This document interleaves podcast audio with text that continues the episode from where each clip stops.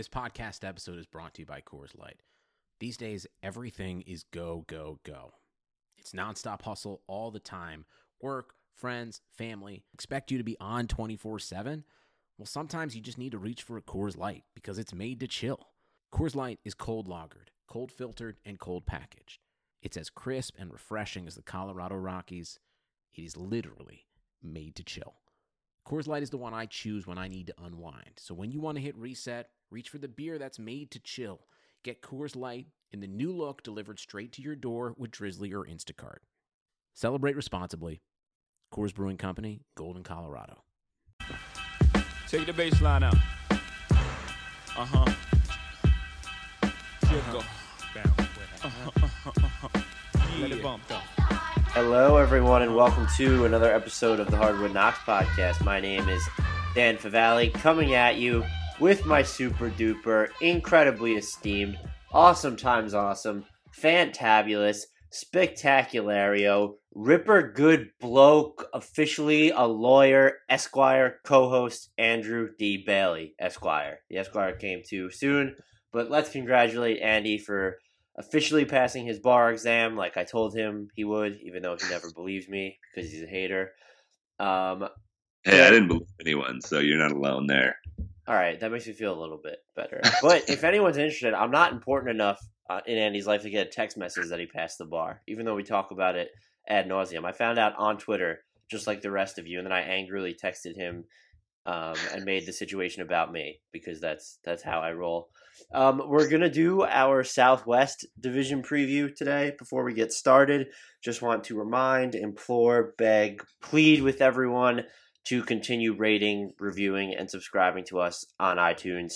If you're looking to get Andy a gift for him officially passing his bar, if you haven't gotten him a gift from when he graduated law school, please, all he wants is just you to throw us a five star review and then also write about us on the iTunes thing. Take the 10 to 15 seconds out of your day, search Hardwood Knocks on iTunes, click that five star rating, and if you have any reviews or feedback or just want to tell us how awesome we are, please remember to leave comments. We can also be found wherever you listen to your podcast, but iTunes is the best way to help the pod as of now. You can also still get 15% off at the NBA Math Shop. That's nbamath.com slash shop, promo code Beno, B-E-N-O. And now we get to the question that matters doubly today. Andy, how are you doing? I'm doing good. What an intro. Um, I I second that intro in that an excellent graduation slash bar pass gift for me would just be uh, that review on iTunes. That would be fantastic. I'm doing good. Yesterday was uh, a relief. I was telling Dan before we started recording that I don't know if this is the same in every state, but in Wyoming, if you pass, they call you, and if you fail, they send you a letter, um, which almost seems kind of cruel to me. And because of like a technicality in my application, I had to wait a week longer than most of my classmates too. So the last week has been uh, interesting, but I finally got the call, and now I can breathe a little bit. That's still just unbelievable torture. yeah, a, a three. I mean, two months of preparation for that test that the three years of law school didn't accomplish, and then a month of just waiting. And it was. uh It's nice that it's all over. Kind of, kind of crazy to think that I'm now an adult, though. So that'll be fun. Adult, I'm in my 30s, and I now have to start adulthood. you don't ever have to start adulthood. yeah, that's kind of true. So just just remember that. Um, we will get to the Southwest Division now, though. We are going to go in order of decreasing record, like we did um, for the what did we do? Was Northwest Division? That means we are starting with the Houston Rockets. Their vitals last year per cleaning the glass, they were first in net rating, first in offensive rating, and sixth in defensive rating. What was their best offseason move, Andrew D. Bailey, Esquire? Um, I'm going to go with re-signing Chris Paul. I was just sort of scanning over their offseason, and it's going to actually be somewhat difficult for me to pick a worst offseason move just because it was, um, and I think my summary on that is just going to be, and I think I used this same term last episode as anti Morey. It was it was just an odd summer. Um, and the Chris Paul deal, I, I get a lot of people's concerns that he's going to be pretty old by the time that deal is up. And I think that's a valid concern, but I think he's got a year or two, maybe even two or three years at a really high level still in him. He just finished this season as the number one player in the NBA in real plus minus, um, which was, you know, when he finally took that spot towards the end of the season, it was kind of surprising because LeBron James and James Harden were both obviously insane all season long, but he's he's clearly still having a huge impact on the Rockets. Uh, and if he's even, you know, 75% of what he was last season, he's going to be really, really, really important to that team. That's a triple, really. Um, so, Well, recent triple, really. um, concerns with that are fair, but I still think in in when you look at that entire Rockets offseason as a whole, that's probably the most positive move to me. Chris Paul, it it was just the move they had to make. And yeah, you- that's true.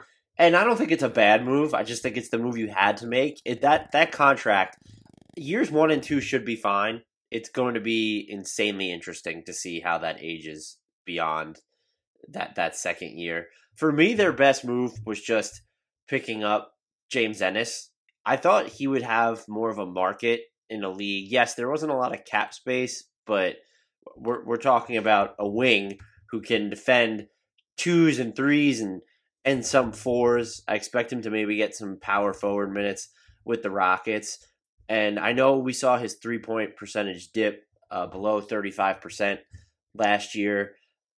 To pick up someone, though, like him at the minimum uh, was just huge to me. And I think he's going to be an excellent fit alongside Chris Paul and James Harden. The Rockets generated wide open three point attempts with more frequency last year than any other team. I'm not even talking just raw volume, but the percent um, of their three point attempts, it, it was they had the largest wide open share in the league. And uh, James Ennis is going to benefit from that. He doesn't take a, a ton of shots off the dribble, isn't tempted to take these long twos when he does put the ball on the floor. He tries to get to the rim or or dump the ball off quickly. And I think that's just going to be great for the Rockets. It probably is, and this will dovetail with the next category or overlap with it. It probably does seem even bigger to me just because they, they lost Trevor Ariza and Luke Batmute. So to get someone like him again at the minimum who you can look at and believe will give you what 75%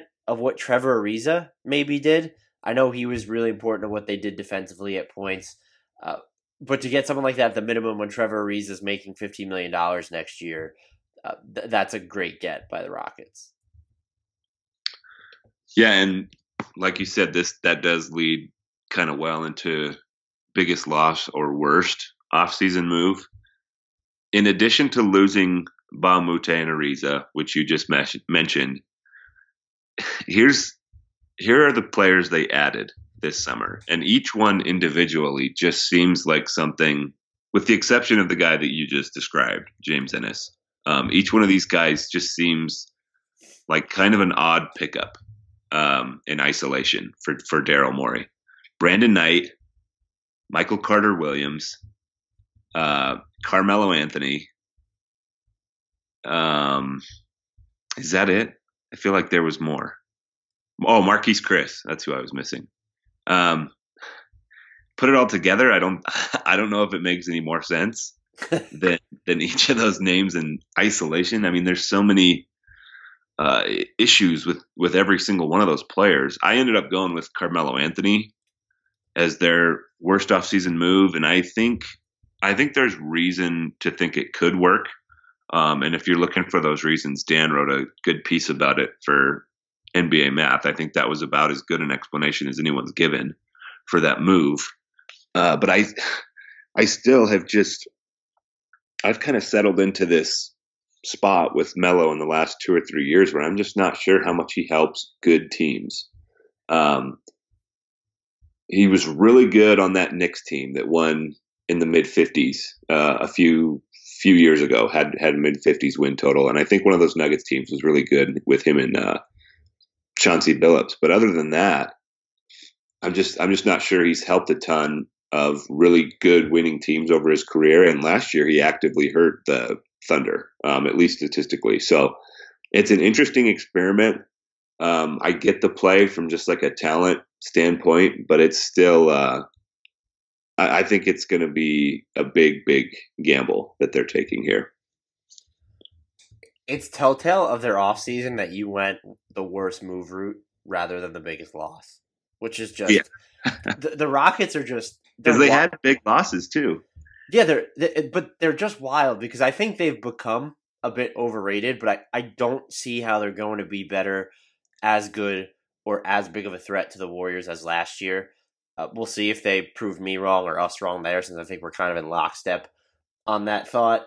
I would say it's it's really tough for me to to say the worst offseason move is signing someone on a minimum deal, and that's where I, the Carmelo Anthony thing's a risk, but at the minimum, it, it's not like they're paying him what the Thunder were paying him, That's true. and Yeah, so it's a minimal risk to me. I think their biggest loss is going to be Luc Mbah a Moute, and I think that because he couldn't hit anything during the playoffs, and maybe the Rockets have intel on his shoulder that we don't know about, which would explain um, why why they didn't seem like they were very interested in bringing him back. But he's hit his three pointers at a high enough clip in each of the past two regular seasons. If his shoulder is fine, I, I think it's warranted that we believe he would do so again because of all the things that Chris Paul and James Harden do. But you look more so at the scope of his defense and who he defends. And he matches up with point guards, shooting guards, small forwards, fours. That's versatility that not even Ariza has. And Ariza saw time against higher profile, uh, explosive wings uh, in higher volume. I understand that.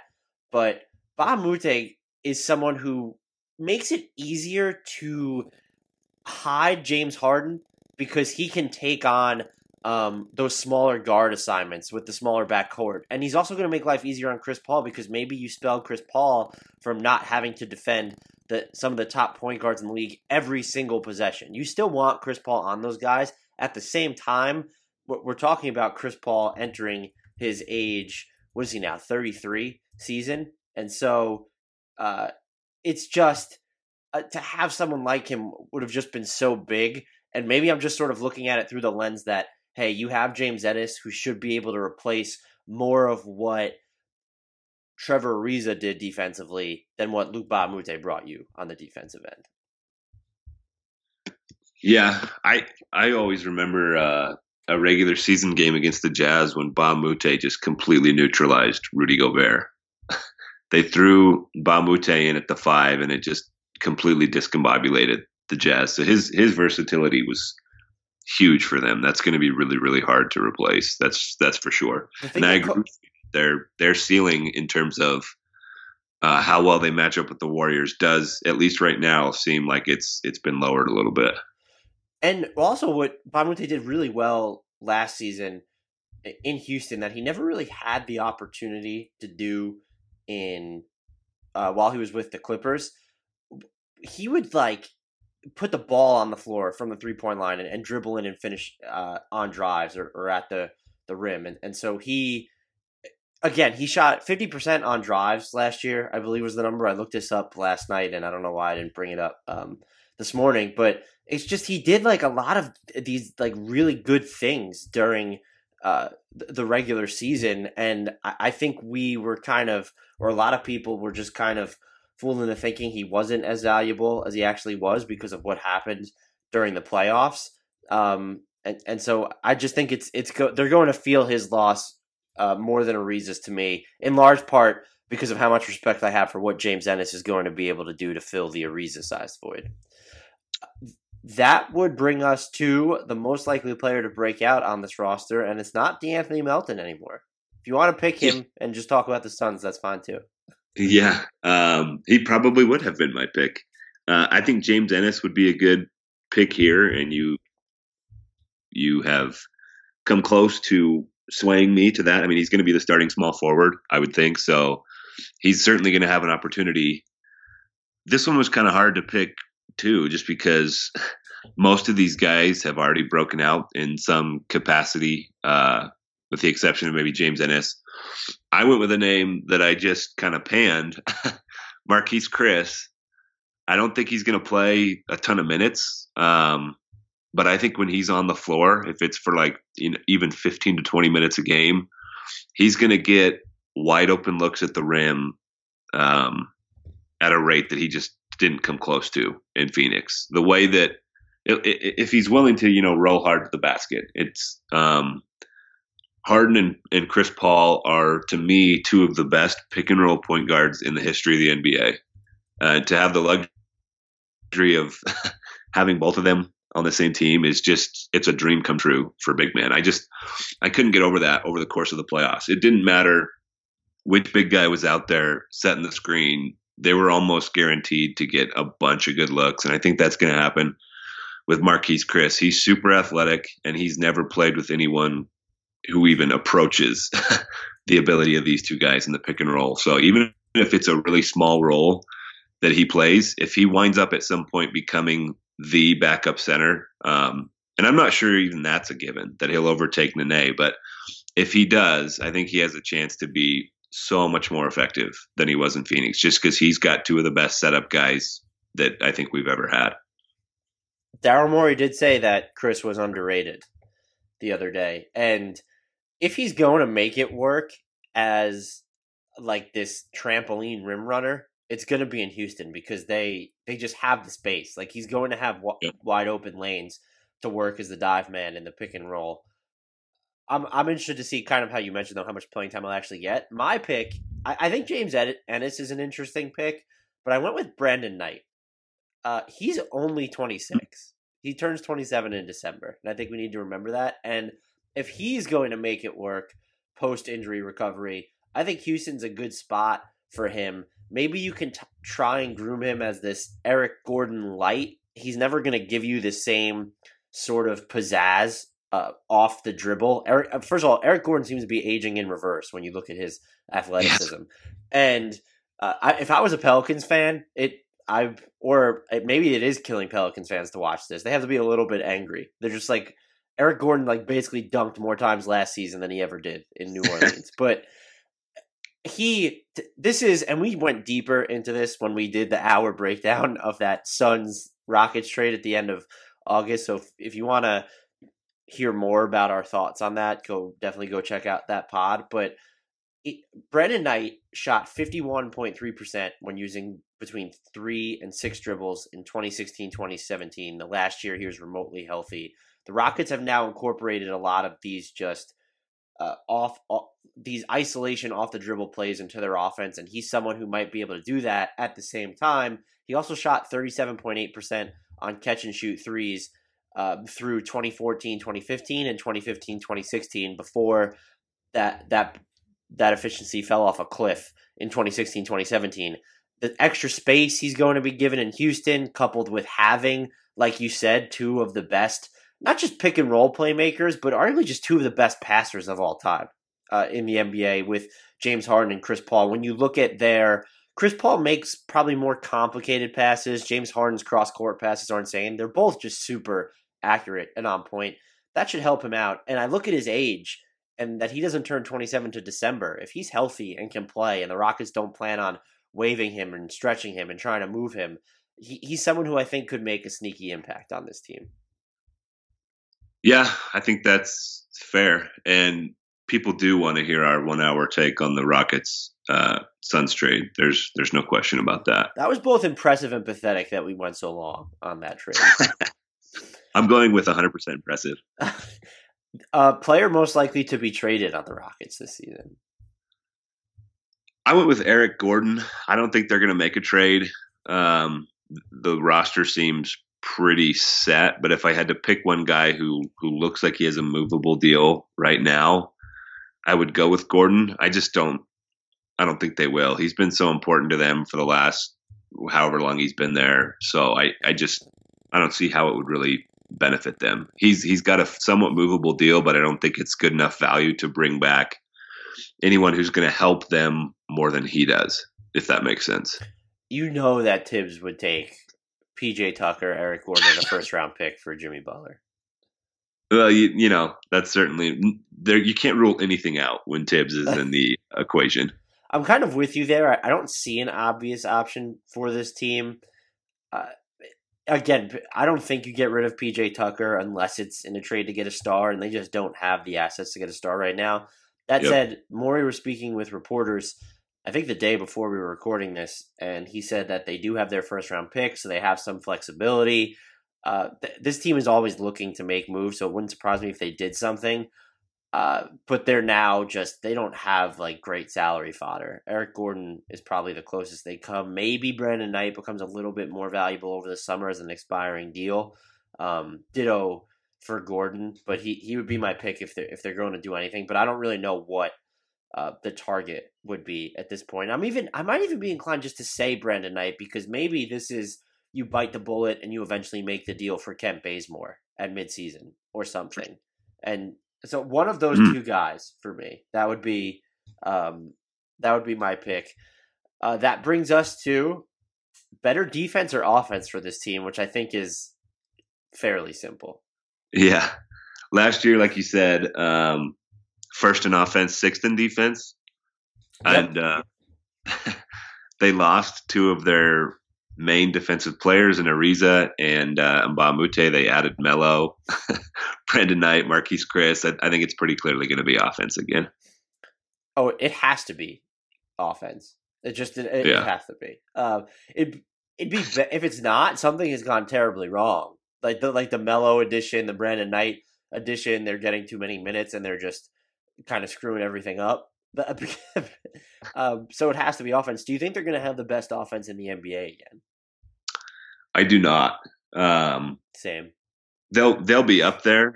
I, I think it'll be kind of like a three horse race between them, the Warriors, and the Nuggets. Those are those are my top offenses this season. Yeah, I think that's fair. Uh, another easy one: playoffs or nah? Uh, yes, very easy. You were right. They're they're making it again. What is their ceiling? I would I kind of waffled on this a little bit as I was looking at it, um, but I ended up going with Western Conference Finals because, like we've both said now, I don't think they are as real a challenge to the Warriors as they were last year. So I think I think their ceiling is now capped at Western Conference Finals. Yeah, I'm, I'm basically with you there. I don't see a scenario in which they beat the Warriors four times in seven tries. There's still playoff formalities. They might contend for the number two spot in the Western Conference, but I could also see them um, not finishing in the top two as well. If they're going to beat the Warriors, it, it would be a, a war of firepower, and I just don't. I don't think that Houston has enough of it. If if we're just relying solely on on offense. Yeah, I, I totally agree. Um, and they just don't have the same level of defensive versatility that they had last year. It doesn't seem. Watch them be like third in defense or something. I know. I, I meant to say, like, when I was going through these questions last night, I thought I need to mention a couple times that I've just, you never know with Daryl Morey. like, it, it seems like he's taken these moves that a lot of people consider to be gambles in the past, and he's been right. Um, but I was pretty much with him in regards to James Harden being a point guard and James Harden being able to play with Chris Paul. This is the first year where I'm like, yeah, I, you you can't even sell that to me. I just don't get it. Um, so it'll be really interesting to see how this this team comes together over the course of the season. The, the only thing I can really say there is that, and I've cited this stat a zillion times, but per cleaning the glass, when they played with Ariza and Mbah a Moute compared to without them, it only changed their defensive rating by about a point per 100 possession. And maybe there's something there, but I think the fact that you can't have either one of them on the court for the entire season could end up being something that does them in. But uh, hey, you never know. Yeah. Uh, that brings us to the Pelicans.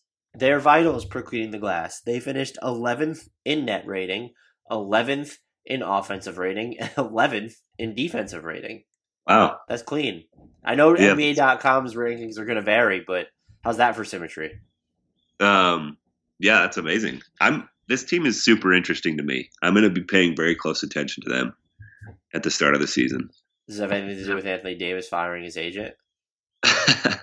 um, didn't he hire Clutch too? That was the rumored favorite. I don't know if it was. I don't think. It Oh, so he hasn't made that decision yet. What's the best offseason move for them? Um, Julius Randle uh, seems like an obvious call to me.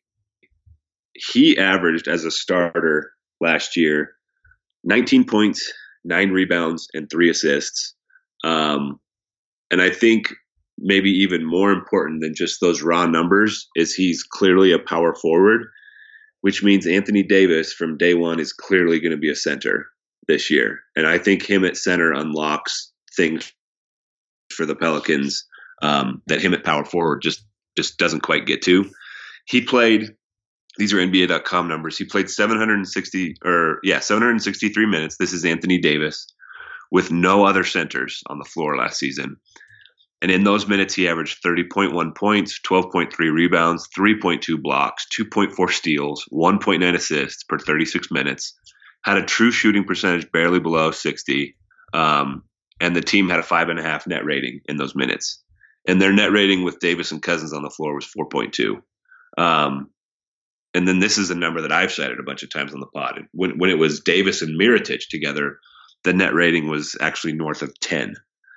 So I think Davis at center clearly works. And, and I think also when he's playing center is when Alvin Gentry was, he started to revert back to that Phoenix Sun style where it was just run, run, run, run, run. And, uh, they were they were an offensive monster once they sort of flipped that switch. So, and I, I think they're going to play that way all season with Julius Randle at the four, um, and they're just they're really really really interesting to me. Uh, so I, I'm going to go with Julius Randle, even though I probably talked more about Anthony Davis in that little segment. The my one concern um, is there there are probably going to be minutes where they play all three of them together, and I just Mirotic, Randle, and and Davis. Yeah. That's kind of funky. Yeah. yeah, I'm I'm just a little interested to see how that goes, but I, I think you're right because you look at it. If things do, you try it out. Uh, you have to try it out. You just have to. And if it goes belly up, then you you go to greater lengths to stagger minutes, and and like you said, it just means that Davis is clearly uh, a five, and that really helps you. Uh, the thing with Davis the five, by the way, this is for the entire season, and so we're we're taking in minutes where Mirotic wasn't there.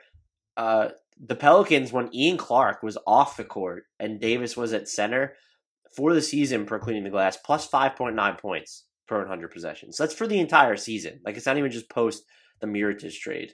Uh, having Davis at center is just a veritable cheat code for them at this point. I but I have nothing really to add with Randle. I'm I'm interested to see how he'll do sort of jump starting the offense when Davis is is on the bench and just, you know, giving him that freedom to just get up and down the court. Him leading second units could get incredibly interesting there. I don't really know that there's another pick for this team though for the best offseason move, just unless you're super high on Elfrid Payton or, or Jahlil Okafor still. Yeah, and that those would both be interesting guys to be super high on. Although I'm I'm I think I'm one of the only remaining survivors of Elfrid Payton Island at this point. Um, I can't confirm. the four or five pick and rolls with Randle and Davis too, uh, assuming they run some of those, and I hope they do. Those those should be fun. What was the biggest loss or worst offseason move for the Pelicans? Or move they didn't make if you don't think that that one qualifies. Yeah, I'm going worst offseason move route again, and this is uh, much like Melo. It's you know financially not a huge risk, and maybe Jahlil Okafor just ends up being a training camp deal. I mean, there's a chance he doesn't even make the regular season roster. So this all could be um, this whole discussion could be moot in a few weeks. But I'm going to go with Jahlil Okafor just because I don't I, I don't see how he helps many NBA teams at this point, and I'd rather see Cheick Diallo um, just be the clear backup five on this team. I think he has some potential as as a rim runner. He tops Okafor in, in basically every catch, although not by a ton in a couple of them. Um, but yeah, I'm gonna go with Jahlil Okafor. But like you said, this I might have even been better off searching for a move that they should have made because this was this was kind of a tough one to pick. Yeah, uh, I went with a move that they should have made type deal, and they needed more help on the wings to me. Yeah, and someone who can just defend and shoot. Those players do not grow on trees. They did not have cap space. But to me, it's kind of fair to wonder if they could have used their Julius Randle money on that type of player, and maybe the roster looks better for it because they, they don't really need another big. You have Mirotic, who's not a three, and you have Anthony Davis, who is a five. And so it seems like that could have worked out there. The problem with thinking that way, of course, is, is who do they sign with that money? Because yes, you probably could have gotten gotten a Marco Belinelli, but the Spurs overpaid him, and he's not someone who's just going to move your needle a ton. I just it seemed you know James Ennis. Look at what he signed, ended up signing for in Houston. They didn't wait that long to see how the market developed, but that would have been someone uh, who could have been interesting in New Orleans. And so they did try. They they did throw that offer sheet at Tyrone Wallace. A lot of people didn't think that the Clippers were going to match, and so it's not like they didn't have that in their head. And again, it's easier for me to sit there and and say this. Um, they weren't going to go after someone like Tyreke Evans, who's not really three and D anyway. They already did that experience, done and over with. I, I just kind of wonder if they should have looked harder at allocating that Julius Randle money, that mid level exception money, uh, to a wing who could shoot or at least really switch defensively. Um, and that really would have made their roster more intriguing to me than it is now. Yeah, I agree with that. I think you could say that pretty much every team in the NBA could use some more wings. So I, I and it's uh, like David Nwaba would have been nice there. You know, again, we yeah. don't know what goes on behind the scenes, and Julius Randle is.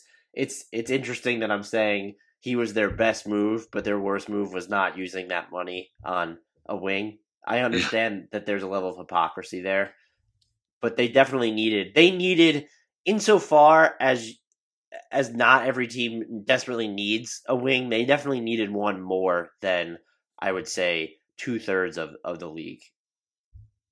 Yeah, I think that's fair. Most player most likely to break out for the Pelicans. I'm going with uh, rookie of the year candidate Frank Jackson. Even though he's probably not much of a rookie of the year candidate, but I kind of liked him coming out of Duke. Um, I thought he made a lot of sense for last year's Pelicans team, so it was kind of a bummer that he got hurt and missed the entire season.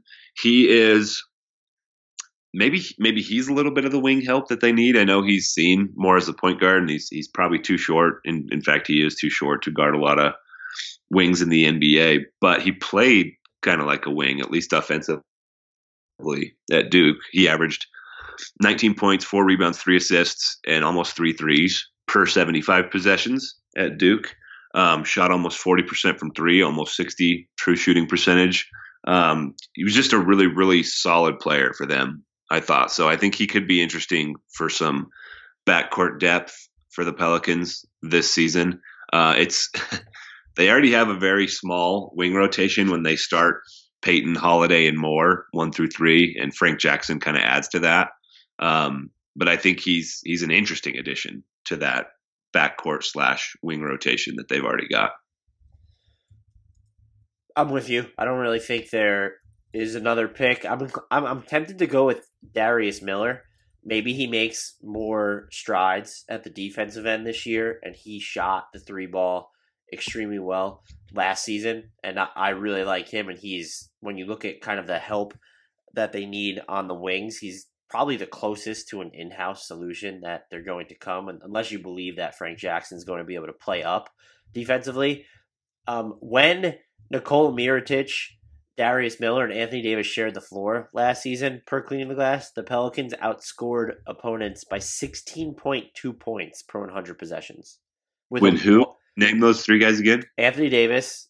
If I misspoke, I apologize. Nikola Mirotic and Darius Miller. Okay. 117.8 offensive rating, 101.6 defensive rating. That's just that's a terrifying number. Sample size wasn't especially huge. Um, some of those, a lot of those minutes, possessions came with uh, Rondo, and that could be something to watch. But I would think a lineup that I really just want to see a ton of is uh, Jrue Holiday, E'Twaun Moore, Darius Miller, Mirotic, and Anthony Davis, and I think that could wind up being or should wind up being the Pelicans' best lineup of the year. Yeah, that wouldn't surprise me. And just for the sake of clarification, Frank Jackson measured six four, um, so he's right in line with like Jrue Holiday and E'Twaun Moore, another undersized wing for the Pelicans. Yeah, I mean, I, I wouldn't call him a wing; I'd call him a guard.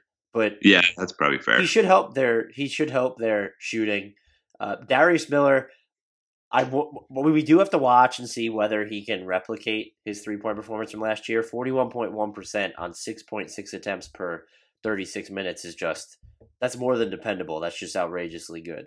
And he's that was really he he shot the three ball before he shot the three ball well in the past once uh 2012 2013 also in New Orleans, but it was just never on that type of volume. And we'll have to see whether he gives an encore. But I, I think that he could be a part of some of their best lineups. Like you said, though, I think the pick is Frank Jackson, player most likely to be traded on this roster. Uh, another team I just don't think is going to make a trade, but I guess if things start rough and then get worse and worse and worse as we approach the trade deadline, it's got to be Anthony Davis, right? I would disagree, but I'm willing to hear your case. I'm just thinking, you know, there's there's been so much smoke around him the last couple years, especially you know concerning the Celtics and maybe the Lakers. Um, so if if things are going poorly, I could see his his name popping up in the rumor mill around the trade deadline. Although I think the Pelicans are, are going to be pretty good, so I default back to my original statement that I just don't think it's just hard for me to see a marquee trade. Maybe they trade somebody uh, around the edges of the roster, and that wouldn't be super surprising. Um, but just for the the sake of keeping it spicy, if things go wrong, I'm going to say Davis. Keeping it spicy. I just don't. I don't think you visit the Anthony Davis trade front until next summer. He'll have a year left on his contract. If yeah, he's not going to sign the designated veteran extension, that's when you look at it. Right now, it's just a non. For me, uh, it's a non-starter. If someone's calling about Anthony Davis, and you know the Rockets will, you know the, the Celtics will. I just, I, I would unless he requests to get out, and I don't think he'll do that unless the Pelicans are really bad. And I guess you could leave that door open. For me, it's Solomon Hill. And here, I know he's not a trade asset. I'm just saying, you look at what he's owed. It's about two years and $25 million. Maybe you can flip that into just a more expensive wing. Kent Bazemore would be someone. Maybe you could build a package around that that saves the Hawks some money um, in, in the final year of that deal. That would just be something to watch. And they're a team that I expect to be aggressive in any way that they can because they know that Anthony Davis's free agency is coming up. And you want to uh, point to him and say, "Look, we have a good team in place. Like we're ready to do this." It, going after a more expensive player, an overpaid one, which is kind of their I don't want to say their ceiling in trade talks, but that would be their best way to get an impact addition would be to to take on that that player who is overpaid. That does then compromise their cap situation for next summer, which actually looks pretty rosy if you expect Julius Randle to to decline his nine point one million dollar player option. But I do think they'll have to be aggressive because you are on the clock with Anthony Davis. I don't think you need to move him this year, even think about moving him, but you do need to really just impress upon him how close you are uh, to, to competing in the, in the Western Conference. Yeah, I think that all makes sense. I just um, I wonder how much trade value Solomon Hill has, but like you said, if it's a deal that saves a team money, then that certainly adds uh, value to that equation. Yeah, and there's you. They have some expiring deals with Ajinça and uh, even Elfrid Payton, and maybe there's stuff that could be worked there. But it, I would be stunned if if Anthony Davis was moved before the trade deadline. Oh, it would be surprising, and then, and like I said, I don't think they're going to make a deal. It, it just, uh, to me, that was uh, interesting. Better defense or offense for the Pelicans? Um, eleven. They were eleventh in both, according to Cleaning Glass, right? Yep. I'm gonna say offense. Um, like I said earlier, I think with Davis at the five all season, and I think if they play that uh, that Alvin Gentry style all season, I think their offense is is definitely going to be better. I yeah, you don't sign Julius Randle with the intention of making your defense better. And he he improved in some areas defensively last year, but if you're going to play at that type of pace and you're looking at the personnel they have, they just don't have a bunch of uh, these great stopping power wings, and so I, I think it's going to be the, the offense for them as well. Playoffs or not? I'm going with yes. I would go with yes as well. What do you have their ceiling as? I'm going to say second round. I, I'm tempted to list like six or seven teams as potential Western Conference finalists. Um, right now, the I, question is if you can avoid the Warriors in the first two rounds, that gives yeah. you a chance at the Western Conference Finals. Yeah, that's true. Um, but I think this is a team that if they run up against, I, I don't think they can beat Houston or Utah in the second round, maybe even OKC. I think their ceiling is maybe slightly lower than I think that's fair, and I would probably agree with you. I might be more worried about how they match up with Utah and Oklahoma City at this point than Houston, which maybe that'll look crazy by the end of the season. that brings us to the San Antonio Spurs, who did absolutely nothing this offseason. So maybe we can even talk about them. Per Clean the Glass, ninth in net rating, 17th in offense, fourth in defensive rating. What was the what was their best offseason move, Andy? Um, I use this word a bunch in the Northwest preview, but I, I'm going to say DeMar DeRozan by default. Um, I don't trading DeMar DeRozan for Kawhi Leonard in a vacuum seems like a, a, Spurs loss, but I get why they did it. I do think he's a pretty solid player. Um, that little thing I do at the end of every season where I average the rankings of players in like seven different catch-all metrics. DeMar DeRozan wound up 26th in that. So he's he's a really good player. And the thing a lot of people have said is you're adding DeMar DeRozan to a 47 win team, which I don't think tells the whole story because that omits the fact that Kyle Anderson and Danny Green aren't there anymore. Um, so I don't know if the Spurs, in fact, I don't think the Spurs got better this offseason, but of all the, the moves that they made, um, DeMar DeRozan looks like the most positive addition to me. Yeah, I it's it's so tough to it's just it's just so weird because DeMar DeRozan's a great player. I yep. just when you're giving up Kawhi Leonard, the package they got to me was just blah. And it's a tough argument to make, that's for sure. I I went with and, and this was sort of a this was sort of a default move to me. I went with re-signing uh, Davis Bertans. Two years, $14 million, probably an overpay, but the length makes it very digestible. He is their path to coming somewhat close to modernizing the front court. And I looked this up. It's, I love fans, by the way. Yeah, and he's going to space the floor, which is something that Lamarcus Aldridge can do sort of, but not conventionally, because he's not going to take a bunch of three pointers in volume. And you look at Bertans, and and he can be that guy. And I also looked this up, which could get interesting. It depends on how much they want to play Jakob Poeltl and Pau Gasol. But in the the time that uh, Bertans and Aldridge played last year without Kawhi, Kyle Anderson, and Danny Green, the Spurs were plus 10.4 points per 100 possessions with an offensive rating of 115.1.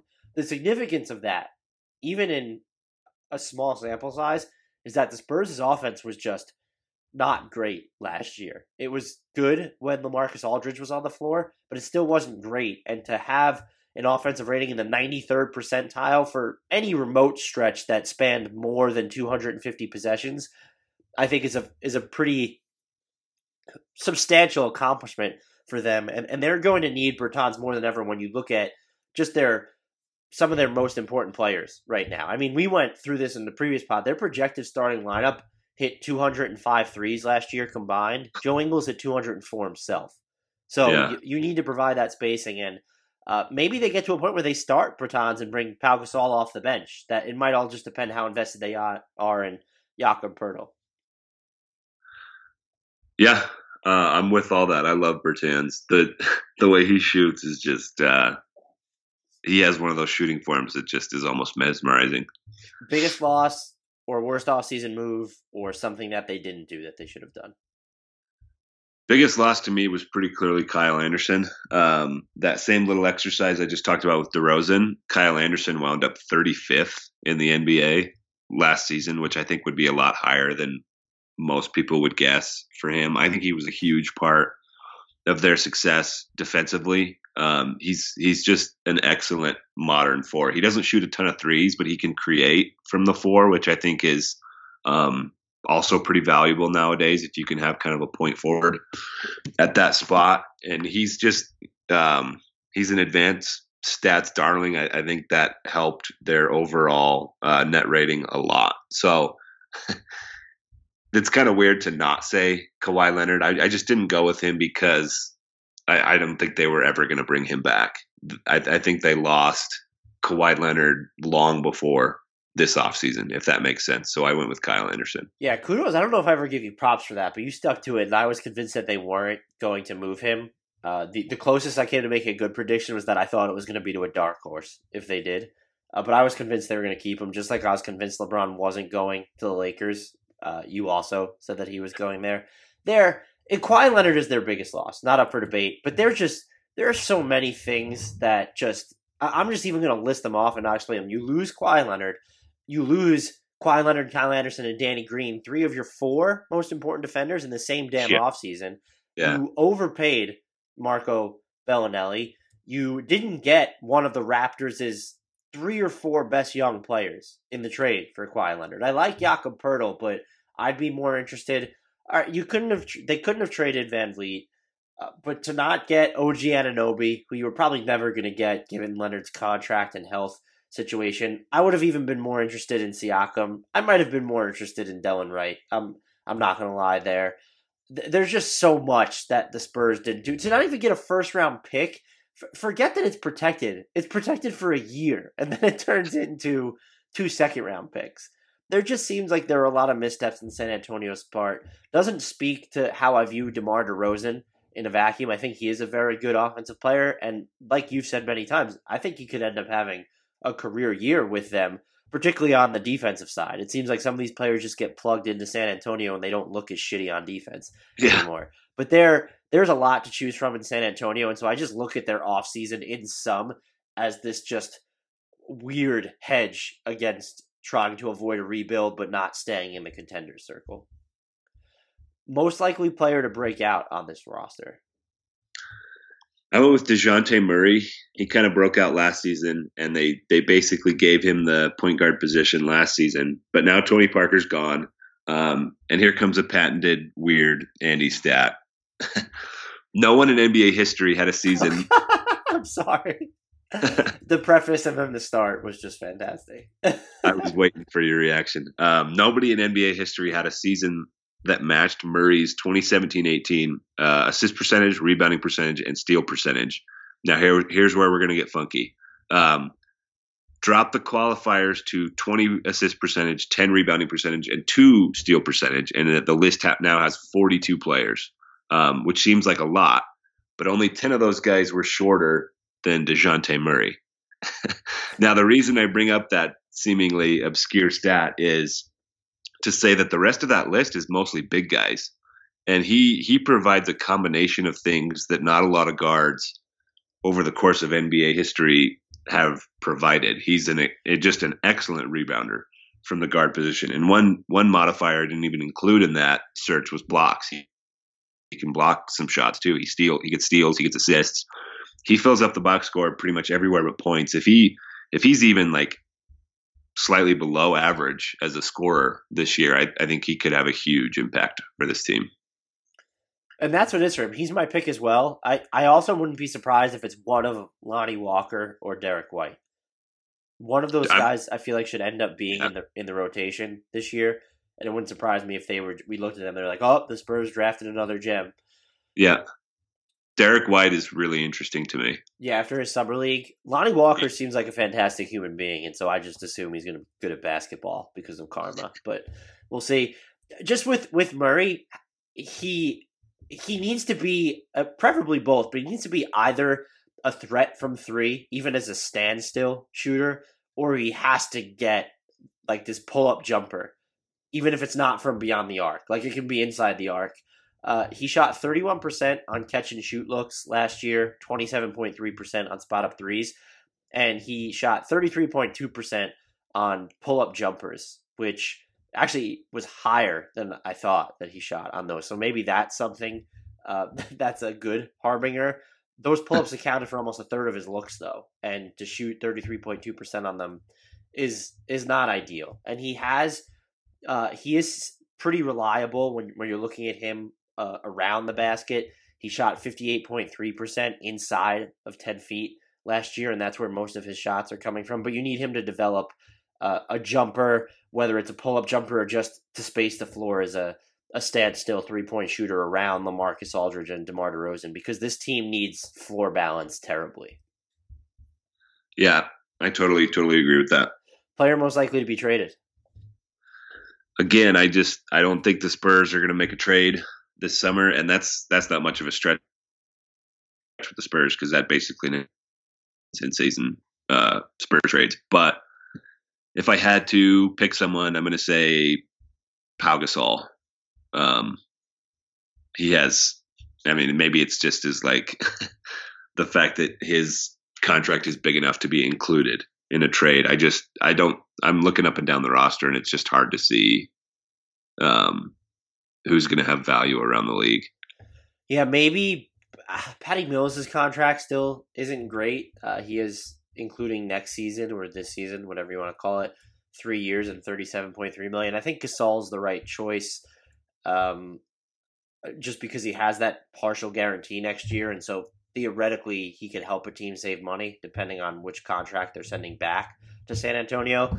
His partial guarantee though is six point seven million dollars. That's like a player's salary. Yeah, yeah, that's not. You'd uh, be taking back a pretty terrible contract for that to make sense. But I'm I'm probably with you there. If it's not him, maybe it's Rudy Gay on the one year, ten point one million dollar deal. I, I, I, it's not him though. It maybe it's Poeltl. Like maybe they're sweetening a deal and they find out that they don't need him. I think Gasol's the pick, but this is probably a team that's not making a move during the middle of the season. If it is, it might be one that leans toward a teardown because they uh, didn't meet expectations or didn't meet their own expectations.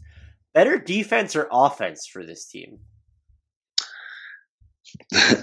like you said, they lost some really, really important defensive players, probably their three most important defensive players. Um, but the gap between their offense and defense last year was huge. And uh, I'm not sure they got that much, like a whole bunch better offensively either. So I don't think they made up that gap. I think they'll still be better on defense, even though they're not going to be as good league wide on defense. Um, that's not much of a glowing review, but I, I think the defense is probably still going to be their better, their their bigger strength. I'm with you there, and maybe the offense is a lot better, but the Spurs just do a fantastic job of controlling the pace and flow of games uh, 29th in, in pace last year. And when you're going to play at that speed, it makes it easier for everyone to defend. You still have Murray. Lamarcus Aldridge, if you're going to give him minutes at the five, he can be kind of an underrated defender there. Uh, may, the, the wing spots are going to be where it gets difficult. Uh, you know, who do you count on there? Is it Rudy Gay, DeRozan, Walker, Belinelli? Those guys just aren't these defensive whizzes. I still think, though, just because it's the Spurs, that um, th- their defense will be better. Again, not yep. a glowing review, but sort of a Spurs of the Spurs type deal. Yeah. Here's an interesting one though: playoffs or not for them. I went with no. Um, I'm just I'm sticking with those predictions we made a little while back. I don't think the Spurs and the Blazers are going to make the playoffs I, of that crazy bloodbath that is like three through ten or whatever it is in the West. Um, I think those are going to be the unfortunate uh, guys who miss the Spurs and the the Blazers? I'm going to say yes, and I think we do have to give some credit to how much DeRozan will sort of help them. This is a team that won 47 games last year without Kawhi Leonard, and now you're bringing in DeMar DeRozan, who kind of showed for the first time that he can lead lineups without a Kyle Lowry's safety net in Toronto. He played a thousand possessions without Kyle Lowry last year, and during that time, Toronto was uh, had a plus nine point two net rating. The defense was not good. Um, that I'll say 113.4 defensive rating, but the offense was fantastic. Offensive rating of nearly 123. I think he's going to help them enough, and I'm low enough on the Timberwolves and skeptical enough on the Blazers that I don't think it'll take much to go right for the Spurs to get into the playoffs.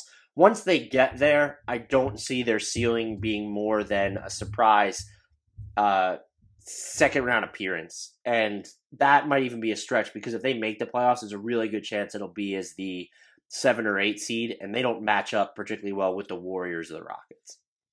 Yeah, that's how I feel. I, I put first round as their ceiling if they do get in the playoffs, and it's just for that reason. Now we get to your favorite team, the Dallas Mavericks. um, I didn't mention these in the vitals. The Rockets were 65 and 17 last year. The Pelicans were 48 and 34. The Spurs, as I just said, 47 and 35. The Mavericks were 24 and 58. Um, their vitals per cleaning the glass were why can't I find them per cleaning the glass? This is awkward. I'm like missing Good ones. What's that? Well, here they are. They were 22nd. I don't know why I just like couldn't find the DAL. Uh, real life problems going on over here, folks. Uh, Dallas, 22nd in net rating, 24th in offensive rating, 16th in defensive rating. What was their best move of the offseason, Andy? Um, Luka Doncic, the trade to move up and get him. He uh, last year in Europe, uh, EuroLeague and Spanish ACB combined, he averaged twenty point three points, seven point six rebounds, six and a half assists, two point one threes, one point six steals per thirty six minutes. Had a true shooting percentage near sixty. Um, he had a 6.4 box plus minus in EuroLeague and a 7.7 box plus minus in the Spanish ACB. Um, shout out to Jacob Goldstein for calculating those. Those box plus minuses were second in both the EuroLeague. That EuroLeague BPM was second, and that Spanish ACB box plus minus was second. Um, and those are two leagues that, despite what some egg avies on Twitter will tell you, are just significant, significantly better basketball um, than the NCAA. I had uh, I actually asked an NBA player about that this summer, um, who's who's spent time both in the NBA and a lot of time in the EuroLeague. How much better is European competition than the NCAA? And I, I don't have his answer. Um, I wonder if I can find it really quick. Something about he, he thought that um, the best team in the NCAA would lose to like a middle tier European team by 50 points. Um, I wish I could find his actual answer, but it was it was basically like it's it's just a it would be a, a bloodbath, um, especially if Real Madrid, which is one of the best teams in Europe, played any of these college teams. It's just not even close the level of competition. So for him to put up the kind of numbers that I just rattled off at such a high level and at such a young age, this guy is still just 19 years old. Um, I, I think this was a home run of a move by the Mavericks. Um, I'll nitpick it a little bit later, um, but just getting Luka Doncic, I think, was huge. Oh, for sure. The first round pick they gave up makes me a little uneasy just because we know they have the opportunity to take on Bazemore instead of giving that up. But if they really are low on next year's draft, that pick will probably convey to Atlanta anyway. Doncic is the player that's going to make every team that passed on him look foolish. And I think you can even include the Phoenix Suns in there, who drafted DeAndre Ayton, who is the clear number one to a lot of people, and he should be a fantastic NBA player, moves like a guard on the offensive end. No one's immune from being under being in that category though of just having the buyer's remorse. DeAndre Ayton could be an all star, same for Trae Young, and both Atlanta slash Phoenix could still come to regret that they didn't take Doncic. He just has that transcendent skill set, and you watched more of him than I did. But what I'll say is to have someone that young look so comfortable hitting these ridiculously tough shots off the dribble, I just don't. And to have the size that he does, so this isn't an undersized Trae Young who was doing it at Oklahoma, Yeah, mind melting. to me, and Yeah. very clearly their best move of the offseason. I found that quote. He said if the top college team played the worst EuroLeague team, the Euro team would win by 55. I mean, they almost beat NBA teams. Um, and I think Real Madrid even did beat OKC in a preseason game a couple years ago. So it's it's just it's not close. Best, uh, excuse me, worst offseason move, biggest loss, or or something that they didn't do that they should have. Um, so this is what I was hinting at. I I think their biggest loss was next year's first round pick. Uh, the rumor right before the trade was made that Atlanta wanted to get off of Kent Bazemore's salary. I think Dallas should have just done that deal, especially if because they said that one of the reasons they weren't taking on money is because they wanted to compete now or something like that. But I think Bazemore would have helped them compete now. In fact, I think he would have. Um, he, if he was on that team, he should probably play more than Wesley Matthews. So I that that part of the deal was a little bit weird to me. If they had the opportunity to get Doncic without giving up a first round pick, I'm still a little confused why they didn't go ahead and do that. This steps on the toes of your answer. I was just they should have found a way to take a flyer on a wing, and I think that Bazemore would have been that player. Looking at all the injuries that Wesley Wesley Matthews has had, uh, he Bazemore is probably more valuable to them uh, than Matthews, and he also provides another layer of playmaking that Matthews really doesn't. I but but even independent of that, you use all of your cap space on DeAndre Jordan. Wh- Like, where were you as like the? It, it seems like they're trying to win. We saw what James Ennis signed for in Houston. Maybe he was only willing to do that for the Rockets. Where were they on like the Glenn Robinson and the Treveon Graham fronts? Just like those type of players, uh, that or David Nwaba. Like those would just to like a cheaper wing, just someone that they could have gotten. Um, because it does seem like they need a little bit of help there, unless they're really still high on Dorian Finney-Smith, and I'm not sure that he's going to ever help them much on the offensive side. But it's it's the same kind of just steps on the toes of the base Bazemore sentiments that you had. Player most likely to break out on the Mavericks. Um, this is going to be cheap, but I'm going to say Luka Doncic. That's it. All right, we'll just leave it there. Um, I I agree. I think it's most likely to be Doncic. I do worry about how much control over the offense he will have, but Mhm. Dennis Smith Jr. I, I think this could be the this could be the season where you just look at him, and I know that his numbers were not great uh, last year. His efficiency was just rock bottom level. He also had the seventh highest usage rate in NBA history among rookies, and he showed Right. he showed flashes uh, last year. Was better at finishing around the rim as the season wore on. Does need to kind of hone his uh, jumper in general, but also his pull up jumper. I see him having the tools though to be a lot better defensively this year, and maybe they're going to give him more freedom than they will. Doncic, it's kind of neck and neck to me for them, but uh, if Doncic is going to be the better player, I don't know who will be better next year, but those two guys they have, and that says a lot about maybe the Mavericks straddling this line between rebuilding and competing. They have two guys that I think have legitimate cases for monster breakouts next season. Yeah, I'm totally fine with picking Dennis Smith there. Um, he showed some things in the second half of last season that were, uh, I think, certainly encouraging. Player most likely to be traded on the Mavericks. Uh, this was another tough one. I went with Wesley Matthews. Wesley Matthews, just because he's an expiring contract, and I look up and down that roster, and again, it's hard to see like super movable deals.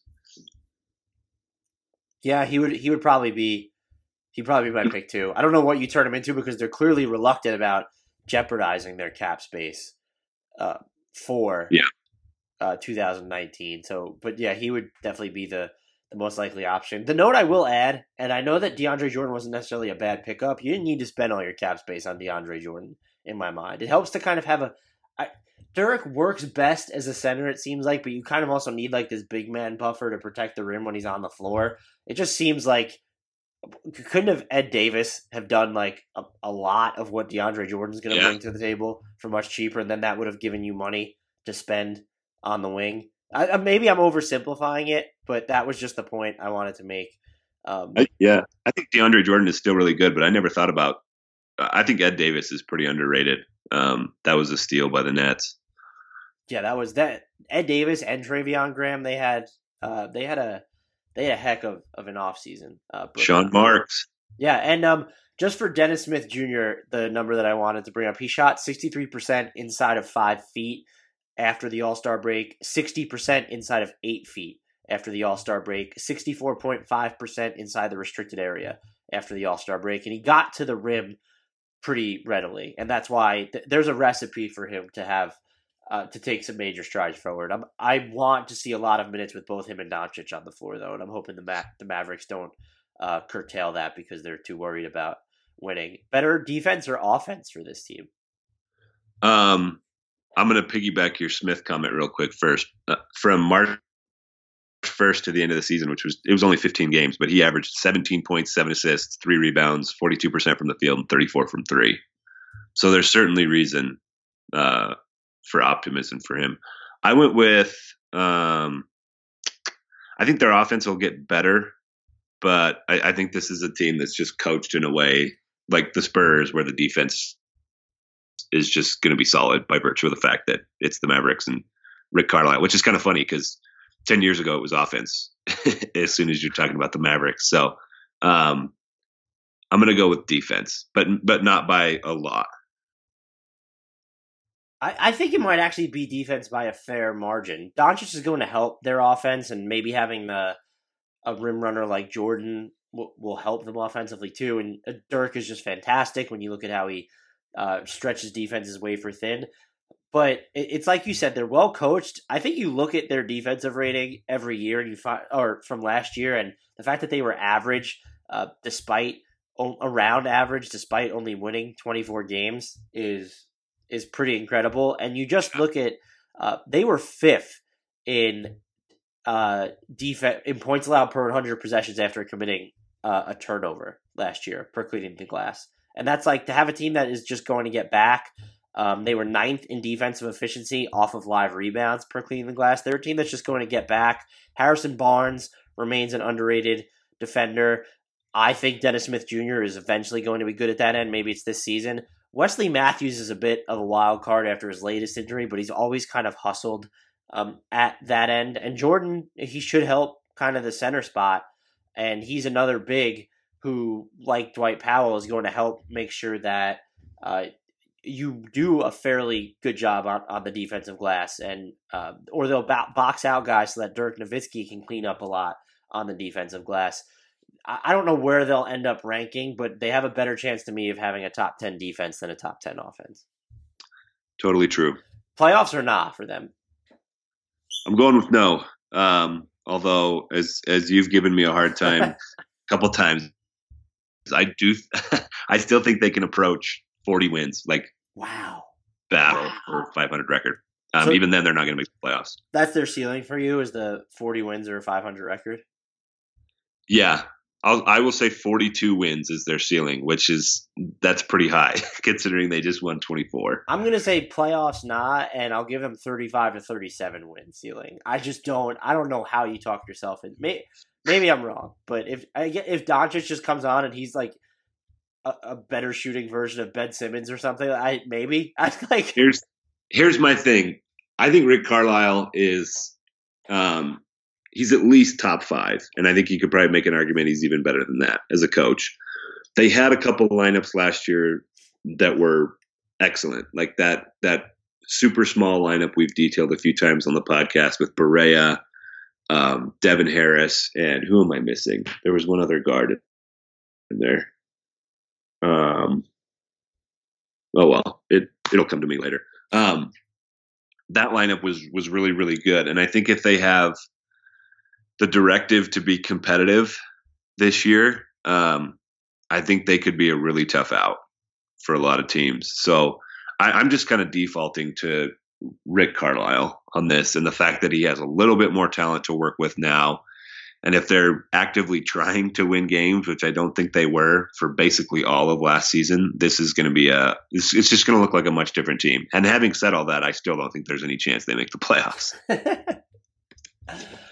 Uh, brings us to the final team in the Southwest Division, the Memphis Grizzlies. Not sure how much their 2017-2018 vitals matter because talk about a tank job.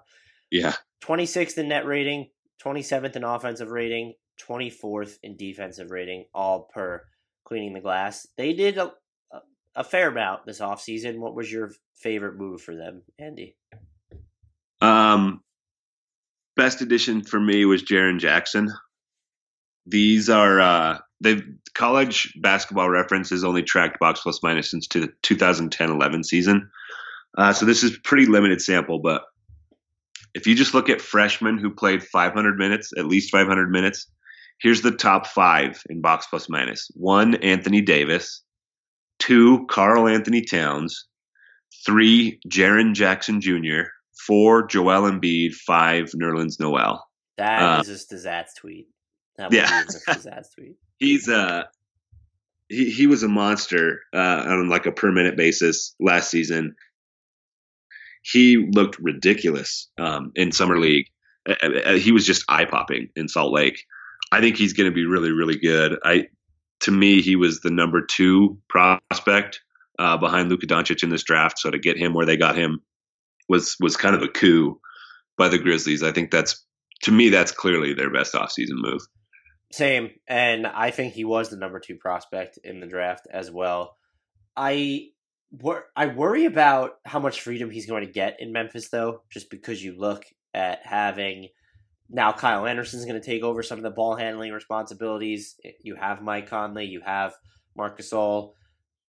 How much are they going to play him? Is he even? Have we seen anything on whether he's going to start? Do they still consider JaMychal Green they're starting for? And when you look at what he did in summer league, I want to. I don't just want to see him spotting up from beyond the arc and, and playing defense and crashing glass. I want to see him with the ball in his hands. When you look at what he was able to do in summer league, this is a guy who's who should be a, a very efficient, very exciting playmaker off the dribble. And I'm hoping. I understand that the Grizzlies are, are they're trying to win, but they need to find room to to let him grow. They they need to give him a long leash, and I'm, I'm hoping that they they do just that. He just seems like he just seems like he checks every single box that you want in today's NBA. He's like a big who plays like a wing, eh, which is like you want that size, and it's not even like a a Kristaps Porzingis or a or a Karl Anthony Towns or Miles Turner. It's a it's more he's closer to just Anthony Davis on that level with just more off the dribble vision. And that's not saying he's going to be better than Anthony Davis. I'm just that's like the archetype. And to not give that player free reign would just be brain bending to me. Yeah, if they don't if they don't start that way, I hope they eventually find uh, plenty of minutes for him. Well, there's going to be a point, spoiler, that they're going to realize that they're not making the playoffs probably, Yeah. and, and maybe that's when it turns. Uh, biggest lost or worst offseason move or something that they didn't do that you wish they did? I'm going to backpedal real quick. That Mavericks lineup that I was referencing, it was their second most used lineup last season. JJ Barea, Yogi Ferrell is the guy I couldn't remember, and Devin Harris were one through three. It's just anyone who goes to the Kings, you instantly forget about. Carry on. That's that uh, Lion King meme, that shadowy area we don't go to. Um, he that that lineup, Barea, Ferrell, Harris, Nowitzki, Powell, almost had a 20 net rating, and it was their second most used lineup. So um, I, I think the Mavericks will be slightly unleashed. Now back on track. Um, biggest loss for the Grizzlies. I went with Tyreke Evans. Um, I get why they had to move on from him, but just looking at last season alone, the the Grizzlies had a plus 0.3 net rating when Tyreke Evans was on the floor. As bad as they were, they were still positive with Evans on the floor. And when he was off, they were minus 11.2, which is just a, a huge swing. Um, again, I get why they had to move on, but if we're just looking at like the impact it's going to have on them as a basketball team, uh, losing Tyreke Evans certainly hurt. and if you weren't going to resign him, or knew that he was going to get that just inflated Yeah, one year offer, seriously. why didn't you trade him? Yep. I just, I, it's just that was uh, insane to me, and maybe it com. Mike Conley's return complicates things because it's someone else who has the ball, but I'm excited to see Evans play with Victor Oladipo, and I don't think that you know Mike Conley's probably more accustomed to playing off the ball at this point than Oladipo, or at least Yeah. just as, and, and it could have worked. And you gave up someone who shot almost forty percent from three. Uh, he probably won't replicate his success off the dribble from last year. I, I think he hit like 37% of his pull up threes. I'll have to double check that, but uh, you should have moved him if if you had the sense that uh, that could sort of happen. And uh, even if you don't want to blame them for it, if it's just something, oh, they didn't trade him because they thought they were going to be able to keep him and and they didn't, that's a big loss. And he shot 40.8% on 3.3 pull up attempts per game uh, last season, Tyreke Evans. That's nuts. Yeah, that's fantastic. What's the it, it'll help with Kyle Anderson because with Evans gone, now you do have Anderson takes over the playmaking, but just the floor spacing, um, the speed, even, and the ability to really pull up off the dribble. Maybe a lot of people trust Anderson's kind of floater mid range game fine, but then you lose that floor spacing element for now. You probably gain some things defensively. So maybe it's more of a lateral move or perhaps just a better fit than we think, but I think Evans was the cleaner fit for Memphis than Anderson. Most likely player to break out on this roster. Um, I'm going with Jaren Jackson again. I'm not going to be quite as uh, short as I was with the Luka Doncic breakout. Um, just because while you were talking about Kyle Anderson, I just randomly thought um, Kyle Anderson, Jaren Jackson, four or five minutes could be really interesting for them. So, uh, Ooh. yeah, four or five pick and rolls with those two. That's that's very intriguing to me. I'm going with Jaren Jackson here. I think it is going to be Jaren Jackson. Uh, we do need to shout out Dillon Brooks, though. I think he played. He's All, better than I thought he'd be last year. yeah, he played in all 82 games last year.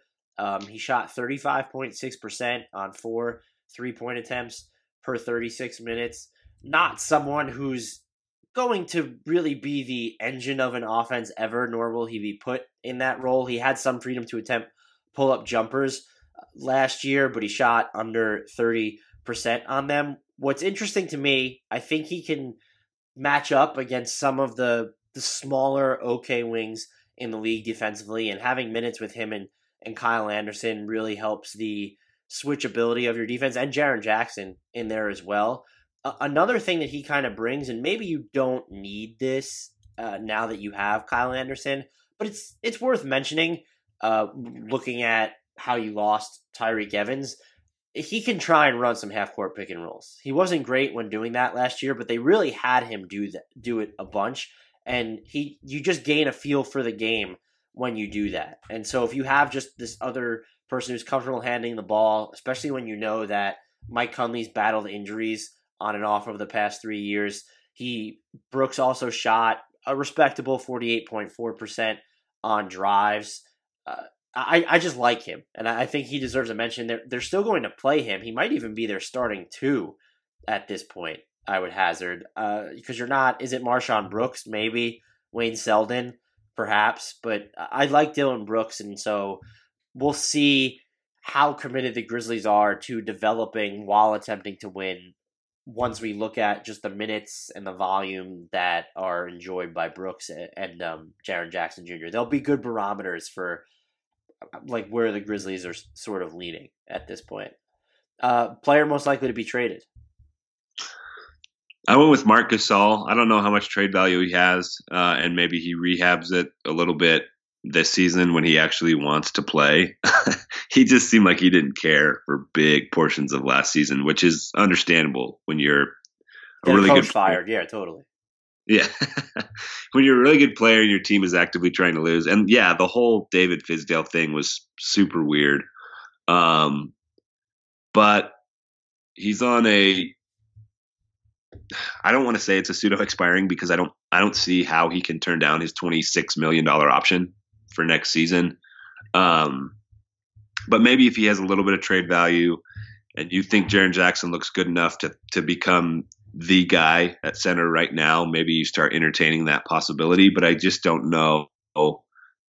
Uh, I don't know how many teams around the league are going to be willing to take on his salary for the next two years. But if I had to pick one, I'm going to go with Marcus Gasol. My pick is JaMychal Green, expiring contract, and not that he's. I like JaMychal Green. We know this. Um, I saw someone gave him in NBA Math Crystal Basketball ranking. Someone gave him a one, and I know that someone, and I yelled at him. Uh, yeah, that's probably that's that's too far. Yeah, he's just this. He's this portable big, and there might be a team. You now that you have Jaren Jackson Jr., you might just kind of view him as irrelevant. You're probably not going to resign him next summer. Um, and, and, there will be a team out there that could that that's a big. We talk about the market for bigs. It's easier to me to find a home for JaMychal Green than it would be for Marc Gasol. and salary is a part of that, but also just in terms of function today. And if you just look, they have Temple, who was a good pickup for them, I thought, by the way, on his expiring contract. You have Wayne Selden too, who who's very interesting as a shooter and just like this bouncy guy off the dribble. Uh, they could build some interesting trade packages midseason if they find out that they're in the playoff hunt and they're looking just for an upgrade. And Temple and Green and Selden are all kind of playing these bit roles combined, and and they want to look to swing for the fences. Uh, th- they could do something there. But uh, I would go with just JaMychal Green, if only because Jaren Jackson Jr. has the chance to just play him, maybe not out of the rotation, but but definitely out of a role that gives him even 15 minutes per game. Yeah, I think that's all true. Can you hear my daughter yelling at our dog? No, I cannot. Okay, good. Is she being nice to the dog? I love dogs. Tell her to stop being mean. So she, her, and Koji are best friends. Um, but she loves trying to boss him around. It's pretty funny, actually. Better him than you, but, I guess, right? oh, I, I, trust me, I get it too. um, better defense or offense for this team? Why don't you ask your daughter? um, yeah, she would be a good consultant on this. I'm gonna go with uh, I'm gonna go with defense for them. Uh, if Mike Conley, Marc Gasol are healthy, that's a that's a great foundation for defense right there. And I think Jaren Jackson, we've both said it is is has the chance to be a really really good defensive player too. So I think it's defense. And and Kyle Anderson, we've already mentioned him as one of the most important defensive players for the Spurs last season. So they've got a lot of good ingredients for defense. I think it's going to be defense too, but I'm more cautious than I feel like I should be on it. Uh, you just I Jaren Jackson Jr. is a rookie, and let's see how much they're going to play him first. And the the more important thing to me is just that Marc Gasol is is is he still a, a really good defender? And the answer to me is I'm going to say no. I'm going to say he's not a really valuable defender anymore. And just if you're asking him to move around at all on the defensive end, like it, it poses problems. Opponents last year shot 59.2% against him at the rim, which is not great. Um, you look at the time that he spent defending pick and roll men, and he allowed 1.02 points per possession. That was in the 41st percentile. It's not going to get any easier in today's league to build a, a good defense with Demar with Demar. Wow, with Marc Gasol as your center, age 33 season. Uh, move it if you move him outside the paint with any of the contemporary bigs. Uh, he just doesn't have the the pop to really get to closeouts. I don't know. He's not going to switch. Um, he can do fine when he's dropping back and you know you're trying to ward off ball handlers that way. He's very smart, high IQ basketball player.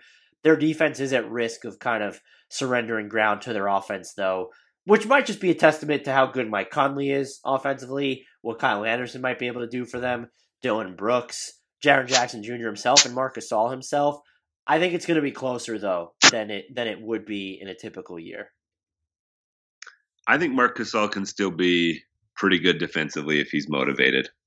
I, I, think a huge part of his season last year was just the fact that he he checked out. I mean, that's fair. Uh, I don't I don't necessarily disagree but with you, but we're talking about a plotting 33 year old big man. Yeah, I, just, I was say there's certainly merit to your argument. There's um, there's plenty of reasons to think that he's he's going to be even slower next year. So yeah, I'm I'm with you. It's just if if you're playing like he's someone I think that can get played off the floor. Where you look at Rudy Gobert and even Clint Capela to some extent, they're not going to get played off the floor by um, the Rockets who have Capela, but by the Warriors or by the Celtics or one of those teams. I think you can play Marc Gasol off the floor and do so with some semblance of ease. Huh. Well, this is one that we have a slight uh, difference of opinion on. I'm not as low on Gasol. I, I think he'll be. Well, I didn't decent. call him a piece of shit. I just don't. I, I don't think he can be the anchor of a top tier defense anymore. And if you believe, I believe their defense is going to be better, but it might have more to do with it. To me, now it has more to do with having Jaren Jackson Jr., a healthy Conley, and Kyle Anderson than it does Gasol.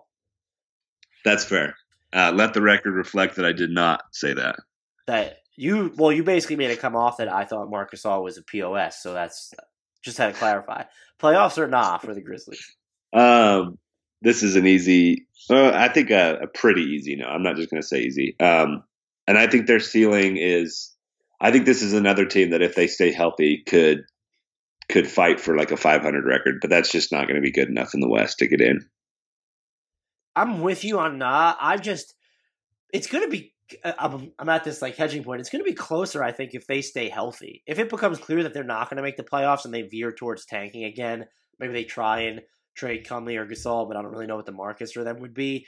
That's where they kind of fall out of the race completely, and I think they're they certainly deserve to be mentioned in that category with the Mavericks, the Suns. Uh, there, there are just going to be teams that pivot into this tank. They could be one of them. I was shocked to see that the Mavericks had better betting odds to win the Southwest than the Grizzlies. Uh, if they're healthy, Mike Conley and Marc Gasol alone feel like they're good for a 500 record. And that doesn't make them a playoff team, but I think that makes them a, a tough beat and just a quality squad in general. I don't think they'll make the playoffs, but I expect them to be better than the Mavericks. And that's not me to attack. I'm not trying to attack the Mavericks here. Uh, I do like Doncic, as as we know, but the Grizzlies. I think we maybe sometimes forget, and I just crapped all over Marc Gasol, but I think we sometimes forget how valuable that core is. And now you add uh, Anderson, not the cleanest fit, but we both really like Jaren Jackson Jr. I like Dillon Brooks. They have some interesting pieces on the team.